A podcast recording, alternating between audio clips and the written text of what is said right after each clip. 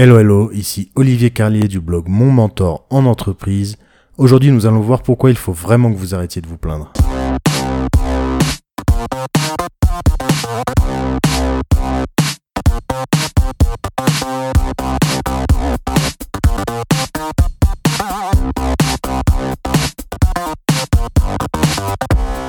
Il n'y a rien de pire que les gens qui se plaignent tout le temps.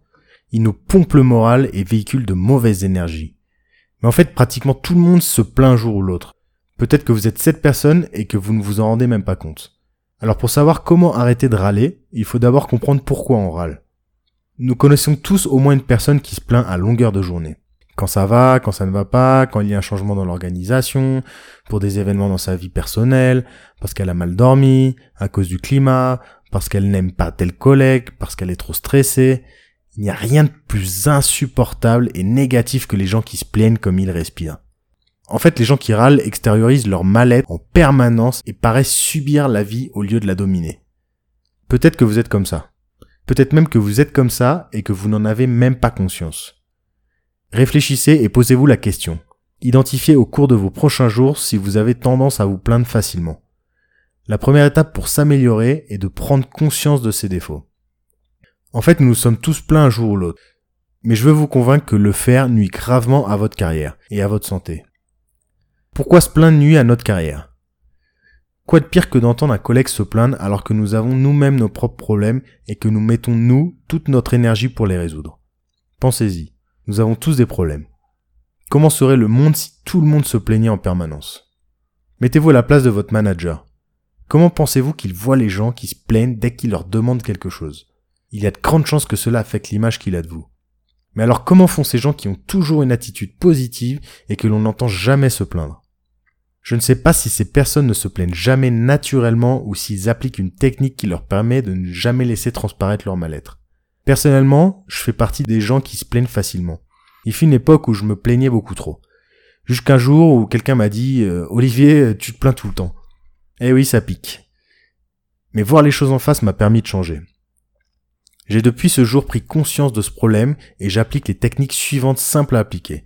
Depuis, je fais partie de ces gens positifs qui ne se plaignent jamais à haute voix et qui peut-être inspirent les autres. Donc voici huit conseils pour arriver à arrêter de se plaindre.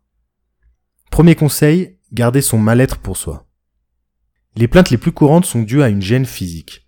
Nous sentons tous un jour ou l'autre un mal-être pour diverses raisons. On a trop chaud, on a trop froid, on est fatigué, on a mal quelque part, on est malade. En fait, quand on est quelqu'un qui se plaint, on se trouve toujours une gêne pour se chercher des excuses pour ne pas faire son travail bien. Le fait de se plaindre reflète donc un problème beaucoup plus profond. Les personnes qui se victimisent se cherchent des excuses pour ne pas affronter la réalité et ne pas faire leur travail correctement. Alors gardez votre mal-être pour vous. Ne le partagez à personne. Ni même à vos meilleurs collègues au travail. C'est justement quand on est en confiance qu'on a tendance à dire tout ce qui nous passe par la tête et à fatiguer notre entourage. Aussi, apprenez à gérer vos émotions. Le stress et l'angoisse font souvent que nous nous plaignons. Deuxième conseil, trouvez d'autres sujets de conversation. La plupart des personnes qui critiquent tout ont en fait un problème de conversation. Comme ils ne savent pas de quoi parler, ils critiquent les autres et se plaignent de tout. Ne soyez pas cette personne. Essayez de trouver des sujets de conversation positifs ou neutres qui n'ont rien à voir avec votre travail, mais qui ne sont pas négatifs. Vous pouvez parler du match de foot de la veille, de vos prochaines vacances, du spectacle de fin d'année de votre fille, du dernier film de Tarantino. Mais ne parlez surtout pas de votre collègue qui vous a encore agacé, de votre chef qui vous réduit en permanence ou de votre frustration dans votre travail.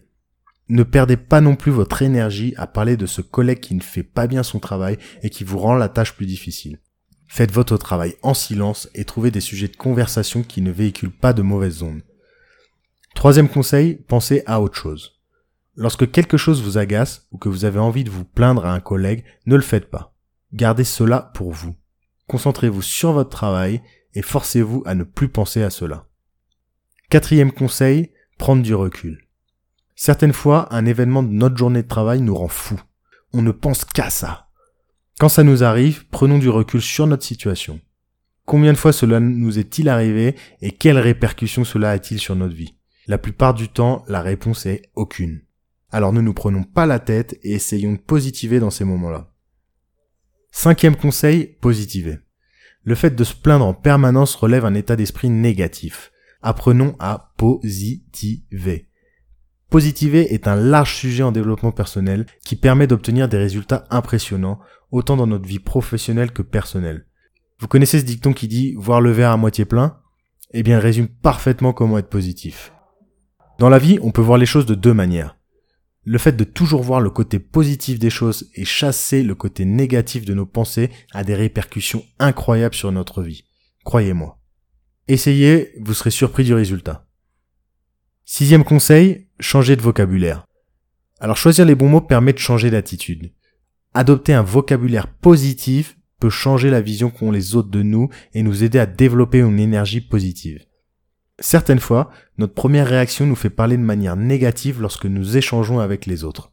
Le fait de nous forcer à utiliser un vocabulaire positif permet dans un premier temps de cacher notre état d'esprit négatif et ensuite d'adopter une attitude positive. Nous cherchons à être la personne que nos paroles reflètent. Septième conseil, agir au lieu de critiquer. En observant au quotidien certaines personnes, je me suis rendu compte de quelque chose. Si elles dédiaient la moitié de l'énergie qu'elles dépensent à critiquer les autres ou à se plaindre, à travailler pour terminer leurs tâches, ces personnes seraient beaucoup, beaucoup plus efficaces. Autrement dit, le fait d'arrêter de critiquer permet non seulement d'améliorer son image, mais également d'être plus productif. Le fait d'agir permet de prendre sa vie en main on solutionne nos problèmes et on arrête de se victimiser. Au lieu de laisser un problème occuper trop d'espace dans notre tête toute la journée, il vaut mieux s'en occuper au plus vite. Cela enlève une grande partie de notre frustration, mais cela nous fait aussi nous sentir fiers de nous. Cela permet de convertir une énergie négative en énergie positive. Huitième conseil, faire le tri dans ses relations. Arrêter de tout critiquer est impossible lorsqu'on passe nos journées avec des gens négatifs.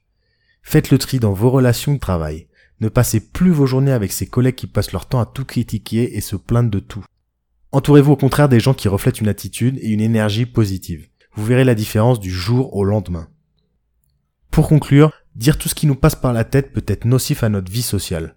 Certaines fois, nous nous plaignons sans nous en rendre compte et nous fatiguons notre entourage. Cela affecte notre carrière. En effet, quel manager aime les gens qui se plaignent?